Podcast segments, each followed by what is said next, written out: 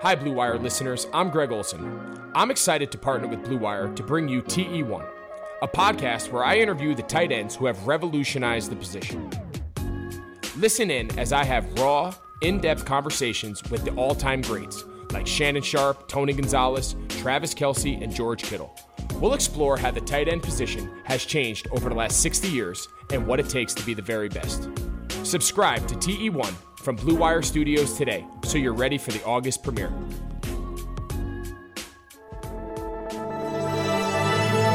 Blue Wire. With the first pick in the 2009 NFL Draft, the Detroit Lions select Matthew Stafford, quarterback. Stafford, step it up, throwing left side, watch Calvin, end zone, got him! Oh, baby, that was a rocket! And it's picked off, intercepted by Darius Slay. No one will catch him. Touchdown, Lions.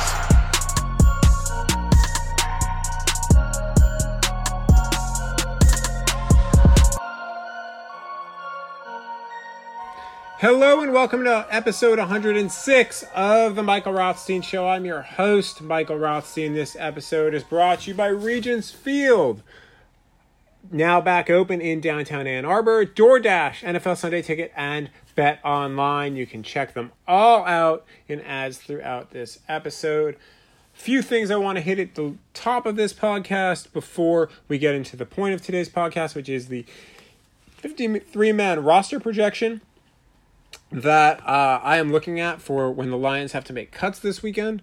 And it is this. First is I hope you enjoyed listening to the podcast episode yesterday with Armonte Bryant. As I said at the end of the podcast, that story is one that uh, is very close to me and is probably the most impactful one, at least on me in my career, and just the amount of people that reached out and people that wanted to help after was just super impressive and something I'm never going to ever, ever, ever forget. Uh, and it's great that Armonte got a kidney and is able to kind of get his life back a little bit after being on dialysis. And it's just no fun. And I've talked to, had a couple people reach out who were transplant surgeons today telling me how, how accurate the story was. So check that out on ESPN.com and you can hear that conversation on the podcast that was uploaded yesterday. But the big news for the Lions on Tuesday was that Taylor Decker signed a six year contract extension that ties him up to the Lions longer than any other player that they have, although one would expect Kenny Golladay may join him at some point soon. But it shows at $85 million over that contract now. Not all of that is guaranteed, obviously. Uh, 37.5 million of it is guaranteed according to his agents. It shows a hefty commitment to their left tackle. I think it shows that they're very, very dedicated to having him as their left tackle for the rest of the prime of his career. And it makes sense. Taylor Decker has been really good against the pass. He's protected Matthew Stafford consistently.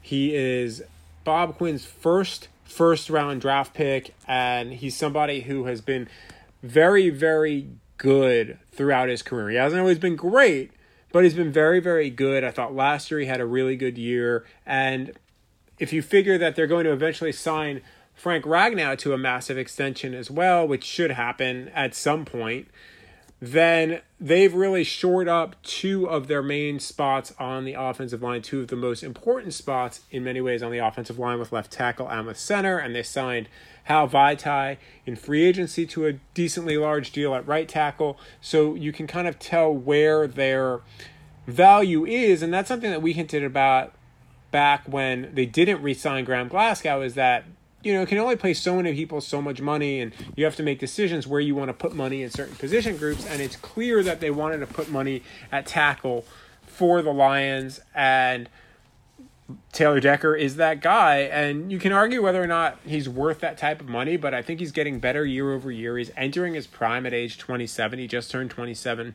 last month. So it makes a ton of sense to me why they would get the deal done. It's something that was clear both sides wanted to do. Decker basically said that earlier in training camp when he talked with the media. He said that they had initial conversations and then you know, he just didn't know where they were going to go because of COVID and what that could mean. And it wasn't a typical negotiation year.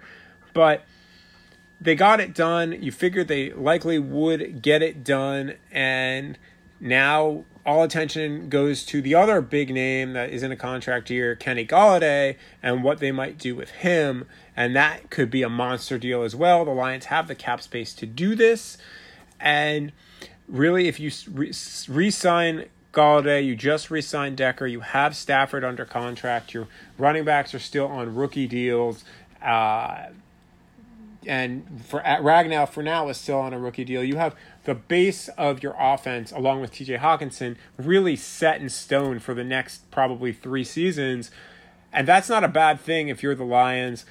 You might have to figure out what you're going to do at receiver other than Golladay because Marvin Jones and Danny Amendola are in contract years. And you'll have to maybe figure out what you're going to do at some spots on the offensive line. And then there's running back. But so many of your offensive pieces are locked in now for the long term and really for what could be the rest of Matthew Stafford's window as a productive starter in the NFL by signing Decker to this long term deal. So, in so many ways, this makes sense for the Lions. It's good for the Lions, and we'll kind of see what they do next. So, let's jump right into now the other part of today's podcast, which is the 53 man roster projection. And before we start, it's going to be a 54 man roster projection because Jayron Kearse, who I expect to be on the team, won't be with the team the first three weeks. He's going to be suspended, and they can put him on a suspension list so they don't necessarily have to keep him so right away. So that this projection will be 54 players, not 53 players because of that. So if you're counting at home and you're like, wait, you're one off, that's the reason why. Let's start at quarterback where two spots make total sense. They're locks Matthew Stafford and Chase Daniel. I have them keeping three quarterbacks, so I have them keeping David Blough, and I have them keeping David Blough for a couple of reasons. First is, frankly, he's had a good camp. In some ways, I think he's had a better camp than Chase Daniel. He's shown good accuracy on his deep passes, he's shown he can command the huddle, he's moved around pretty well. I think he's made largely good decisions and he's showing he has a future in the league. Something that I think the Lions saw when they traded for him a year ago at this time at the at the cut down deadline. The other reason to keep him is frankly COVID. We don't know what this is going to look like. We don't know how this is all going to go. So having your third quarterback on your roster makes a lot of sense. It gives you some flexibility. I doubt David Blough will be active most weeks, but this gives you that level of comfort in case Chase Daniel or Matthew Stafford ends up contracting COVID and needs to sit out for a game or two. This gives you a guy that you can feel comfortable about. And it's not clear whether you would get through waivers because there is six games of tape out there on him. He does have some experience, and quarterbacks that have experience, young quarterbacks that have experience, can sometimes teams can take flyers on them. Even a team like, say, the Bears, could take a flyer on him. You'll learn a lot about the Lions from bringing him in, and then you hold on to him for a few weeks. And if you don't like what you see, maybe you get rid of him. And the Packers and the Cardinals, they can all do similar things. So I think keeping David Blough makes a lot of sense, at least at the start of the season, and you kind of go from there. But I think he's played well enough to earn this roster spot. At running back, I've got five. I have on Johnson, DeAndre Swift, Bo Scarborough, Ty Johnson, and Jason Huntley. Now, this is a spot where I might get in trouble as far as my prediction goes because it looks like Scarborough, at the very least, is on his way back, and it looks like Swift could potentially be coming back. But I think to what Darrell Bevell said on Sunday about DeAndre Swift that they're going to bring him along slowly, that every day of practice he misses is something he needs to relearn.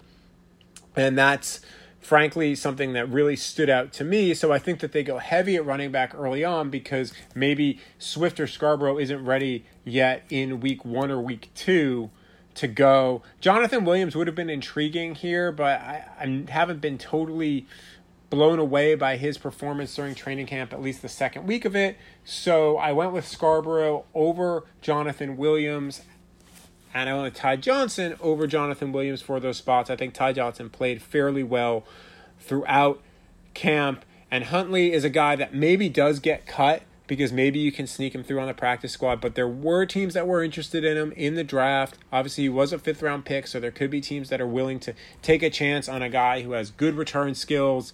At least he did in college has great speed and can catch the ball out of the backfield. He's shown really good flashes of that pass catching ability during camp. So I think the Lions, in kind of a stash situation, maybe even like a Brandon Powell stash situation from a few years ago or a Tion Green, where you just kind of you have him on your roster. You're ne- he's never active or he's very rarely active except for injuries. And you don't really play him until the end of the year, but you know you still have him because Jason Huntley very well could be one of the future players at this position, but he might not be there just yet, especially because, and this is going to be, you know, I guess a spoiler, but like Jamal Agnew is going to make this team that, or should make this team that he's not going to be the returner, which was where I pegged him to be initially. I did keep a fullback, and that is Jason Cabinda.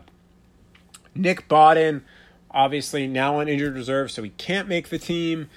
And Cabinda, I thought, has played well. There is a chance that they go without a fullback, but Cabinda's gotten a lot of reps at fullback. The Lions like to use a fullback at times and they don't really have another one on the roster. They could theoretically use Isaac Nauta, but he hasn't really taken any reps there, at least that we've seen. Plus, Cabinda offers positional flexibility both at linebacker in a pinch, and he's one of their core special teams players. So, for those reasons, along with him being a fullback, I think Jason Cabinda is safely on the roster a year after he was a cut following being a hard knocks star. And we'll look at wide receiver and then go into the break. But wide receiver, at first it looked like this was going to be a really, really messy position to kind of figure out. But throughout camp, it's really kind of shaped itself to be a pretty easy position to figure out. I have them keeping six receivers. Kenny Golladay, Marvin Jones, Danny Amendola, Marvin Hall, Quintez Cephus, and Jamal Agnew. None of these should be a surprise at this point. Marvin Hall and Jamal Agnew have had very good camps and earned their spots. Cephus has played well throughout camp. He's going to be on this roster. Golladay, Jones, Amendola, obviously going to be on the team as the three starters and the three top receivers they have. This is a pretty straightforward situation. I think Tom Kennedy ends up on the practice squad again. He's looked really good during camp. To me, he's a guy that maybe you develop and maybe next year he ends up really competing for a roster spot. I think he's shown some real flashes there.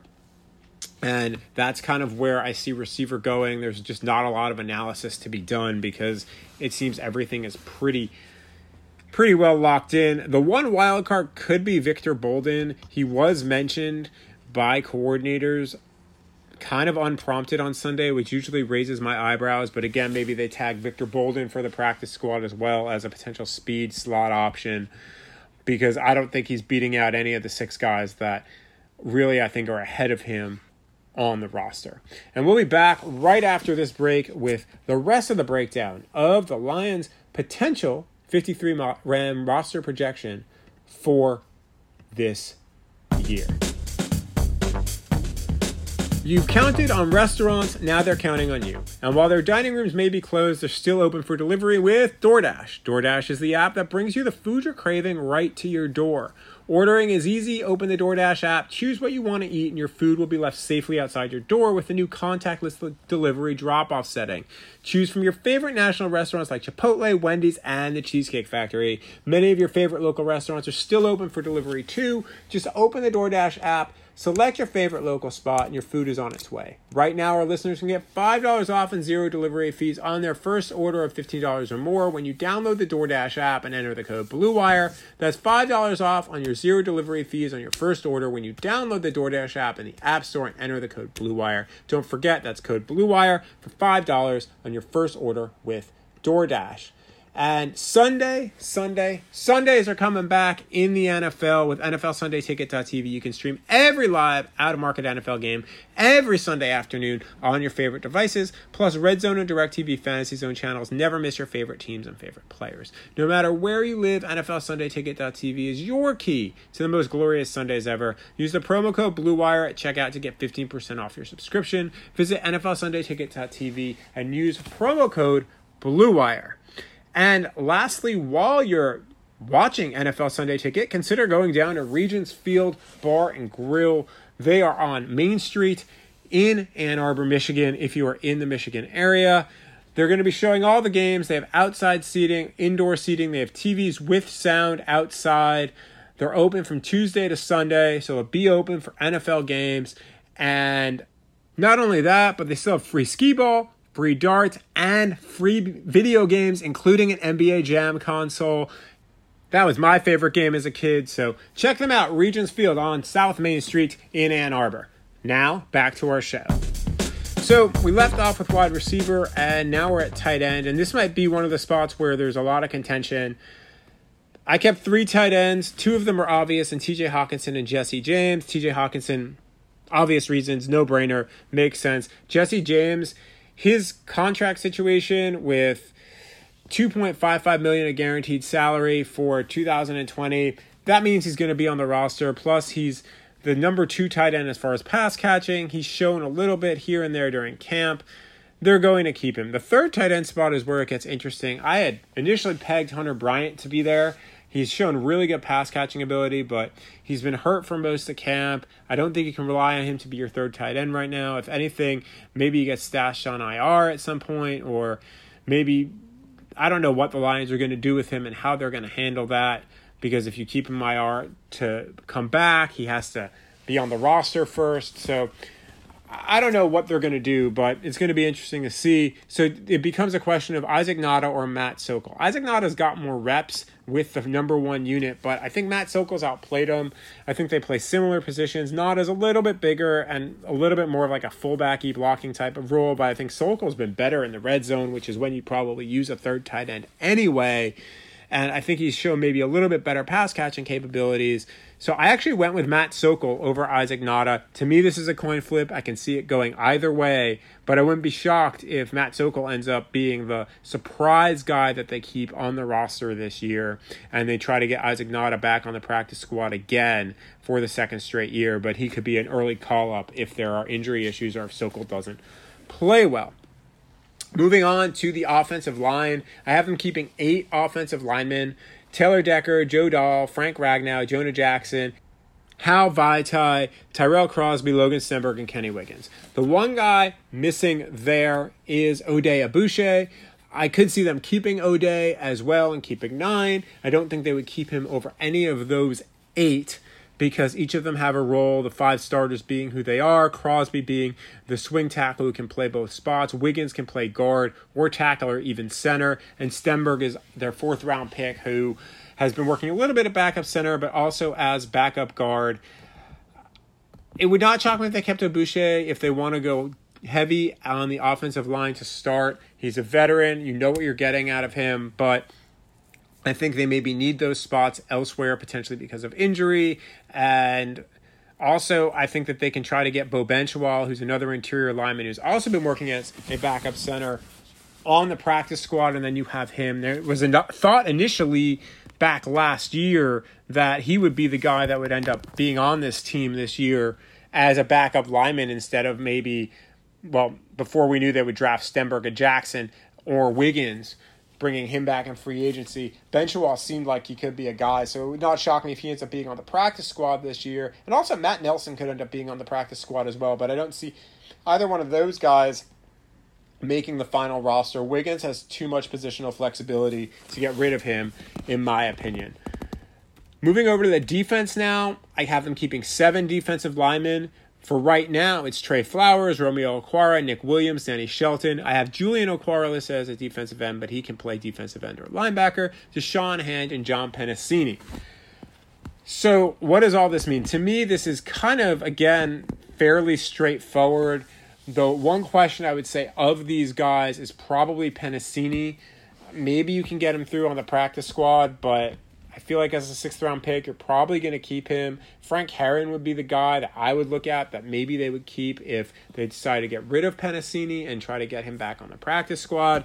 But I think Penisini probably adds more to what they want to do. Plus, he's more of a run stopper than he is a pass rusher, and he could be the backup to Danny Shelton, where you have guys like Da'Shawn Hand and even Romeo Okwara that could spell Nick Williams on the inside if you needed to. The wild card in all of this will be who the Lions claimed on waivers on Tuesday because that's the question there. When they claim someone that late, do they have a plan for him? It's unknown at this point whether they really do, but they did claim Albert Huggins on waivers. And one would think that they at least want to get a look at him. And if they like what they see, they might choose to keep him. And then if they do that, that could come at the cost of Penisini, or maybe they end up keeping eight defensive linemen because that's a position they could theoretically be heavy at. But I don't know much about Huggins, to be honest. Obviously, he's a guy that they just signed, but it could be worth keeping your eye on over the next couple of days because they've been known, like they did with David Blough in a trade, to keep guy to trade for guys or to pick guys up late and then potentially keep them on the roster. Moving to linebacker now, I have them keeping six linebackers. And really, if you think about it, when it comes to, to Julian Okwara, it ends up being kind of six and a half. Um, and we'll get to it more with safety, but Miles Killebrew can also play linebacker. So it's really kind of like seven if you include those two guys, depending on their positions. But the six guys I have Jamie Collins, Jarrad Davis, Jahlani Tavai, Christian Jones, Reggie, Reggie Ragland, and Jalen Reeves-Maybin. Again, this seems fairly locked in as a group. Jalen Reeves-Maybin is one of their core special teams players. I think he's had a really strong camp. Reggie Ragland has made multiple plays and he can be a run stopper. Again, he can be a special teams player as well. The other four are pretty locked in, kind of as starters or semi starters with Collins, Davis, Tavai, and Christian Jones. They all have their roles, and they're going to be a big part of the Lions defense this year in one way or the other. The question is really how they're going to still use Jarrad Davis. I think that that's still a little bit up in the air a week and a half before the season starts and it's going to be something I think that evolves kind of as the season goes on and as we see different things happen of the guys here that didn't make the team, Elijah Lee would be maybe a guy that could end up sneaking on this roster if they wanted to go heavy at linebacker, or maybe he even replaces Reggie Ragland. That would be largely a special teams call. He's been a core special teamer. He worked on some first team special teams units while we were able to watch practices. He has some experience. Obviously, he played in San Francisco on a team that made the Super Bowl last year. So there is the possibility that Elijah Lee maybe surprises and sticks on this roster either as another linebacker or in place of, in my opinion, Ragland or Reeves-Maybin. But I feel like Ragland and Reeves-Maybin maybe made a few more standout plays, at least defensively. And the question then becomes whether it ends up being more of a special team situation. But even there, Reeves-Maybin probably has the edge over Lee. Moving over to cornerback, again, this is an area where it's going to kind of get dicey Desmond Trufant, Jeff Okudah, Amani Oruwariye, Justin Coleman, those four are locked in. Don't really need to talk about them. The question with them is whether or not Oruwariye or Okudah, I think, is going to start. Uh, we've talked about it on the podcast multiple times. I can easily see a situation where Oruwariye ends up being the starter in week one. I wouldn't read anything into Jeff Okudah at that point because remember, and we've talked about it, that he's coming from a position where he, he's got to learn so much. He doesn't have the spring. He doesn't have preseason games. Corner is such a hard position to learn.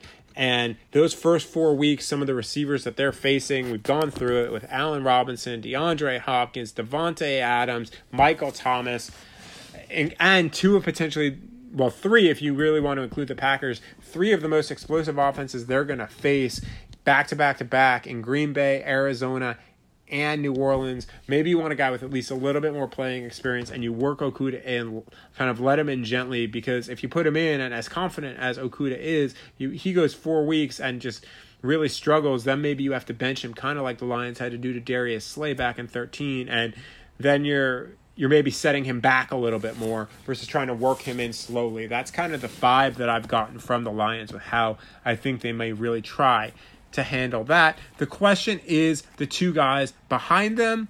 I have it as Darryl Roberts and Tony McRae. But both guys have been dealing with injuries as of late, and that could end up making a difference. Mike Ford would be the guy that could theoretically, I think, sneak in here at maybe the expense of Roberts, but the Lions gave about a million dollars in guarantees to Darryl Roberts, so you'd have to walk away from that. But they might be willing to do that because they know what Ford can give them a little bit more. They've seen it in the defense. But I just feel like Roberts right now might have the edge over Ford, but it would not shock me in any way if Ford ends up on this team over Roberts or over McRae. I think McRae may have locked himself in between special teams and being a backup slot. Virgin would maybe be another guy there, but I don't think he's had the best camp. That would be more of a complete special teams play. Dee Virgin's a very good special teams player, but I feel like they have a bunch of guys that can handle those types of roles. Frankly, including Jeff Okudah. If Okudah ends up being the number three corner, he could also end up being a gunner. And you have Jamal Agnew who can be a gunner, and you have Amani Oruwariye even who can be a gunner. There are plenty of options, and We'll get to it at safety, but other guys as well, like CJ Moore, can theoretically play gunner as well. That you have some flexibility there with different players. That to me, maybe, and I McRae can do that job too, where McRae might make more sense from a defensive perspective than um, than Virgin. But we'll see about that. I mean, Dee Virgin played his way onto the team last year, and we'll, we shall see. But I feel like from what I saw, McRae had a better camp. Moving on to safety. This is, again, where it gets a little bit interesting. I have them with six safeties. That's with an asterisk because of Jayron Kearse. So really, it's five safeties. Duron Harmon, Tra- Harmon, Tracy Walker, Will Harris, the obvious ones. CJ Moore was on this team for me for a while. Then when I heard Brayden Coombs rave about him unprompted on Sunday, that locked it in for me for two reasons. One, if you wanted to kind of sneak him through to the practice squad, you're not going to rave about him unprompted where a team's going to maybe take a longer look at him. Plus, there's a years a year's worth of special teams tape on him that you can see and some safety tape from last year. So I can't see them going on about CJ Moore if you're trying to stash him to get him through the practice squad. And also with Kearse being out, you need another safety. He's your fourth safety, and he gives you a bunch of flexibility there, both with special teams and with defense. Plus, he's played well. There was a, I believe it was either Friday's camp or Saturday's camp, where he seemed to be breaking up passes. He seemed to be everywhere. They even had him a little bit out on wide receivers, which is odd for a safety. So maybe he even has some corner safety flexibility that they're trying to figure out and that can only make him more valuable. So I think CJ Moore ends up on this team, and then there's Miles Killebrew, who we talked about a little bit before. He can play linebacker, he can play safety. He's the Lions NFLPA player rep, which doesn't matter whether or not you keep him or not, but he's a locker room leader, and he's pretty much everything they want in a guy. Plus, he's one of their better better special teams players, if not their best special teams player. So to me, Miles Killebrew ends up on this team and then they can kind of figure out what they need to do when basically Jayron Kearse ends up being able to come back after week three. By then, you might have some injuries. Some guys may have played their way into into or out of positions, and you kind of make a decision there when it comes to Kearse and how you want to maneuver your roster at that point. Finally, ending on the specialists, and this is worth a conversation. Matt Prater, done, locked. The other two spots, punter and long snapper, I think all still remain to be seen. I have Arryn Siposs on the team ahead of Jack Fox. That's probably an unpopular opinion when you look at 53 man roster projections that will be made by my colleagues at other places. It's just a gut feeling. I think it's a pretty even battle. Fox has taken a lot more reps first, which is usually an indication of someone's ahead, but I think Siposs has looked better. I think he's offers them a little bit more flexibility and a little bit more versatility. Although Fox has more experience with kickoffs, so it would not shock me if they keep either guy. And here's the other thing that would not surprise me: it would not surprise me if the loser of this battle ends up on the practice squad, because you don't want Matt Prater punting. We've seen what happens with that before when the Lions had a punting injury way back in week one of I believe it was 2017 or 2018 when Sam Martin was hurt and they had Kasey Redfern in, and then Kasey Redfern ended up having his leg blown out, and Prater had to punt the rest of the day. The Lions don't want to get into that situation now. Obviously, as a practice squad, you wouldn't have that, but if there's a COVID situation late in a week, you don't want to have to bring in a punter late. So I think they maybe keep two punters. You have four extra spots on the practice squad. Maybe you do that. And maybe they do the same thing at long snapper where Don Muhlbach is in a battle with Steven Wirtel. I think Steven Wirtel's had the better camp. I can't really judge anything when it comes to long snapping. It's just not my forte. But Wordle's just looked a little bit more on point, less low snaps, less issues there than Don Muhlbach, the veteran. But I think without the advantage of seeing Wirtel in games, in Ford Field, in preseason pressure, I think maybe they go with Don Muhlbach because of the experience, and that's where that matters. But you keep Steven Wirtel around, both on the practice squad as insurance in case Muhlbach isn't getting it together, or even if he lasts the whole year on the practice squad, then you kind of have maybe your guy for the future already set up for 2021 to replace Don Muhlbach eventually because Don Muhlbach will be 40 next year and I just don't know if he's going to want to continue to play or like I said from watching him in this camp whether he still has it as much as a guy like Wirtel who's 17 or 18 years younger than him. But for now I've got it Prater, Siposs and Muhlbach, but two of those positions punter and long snapper would not surprise me if they went the other way. So that is my 53 slash 54 man roster projection. We'll see how much of it is right. You can read more about it with some more analysis on ESPN.com.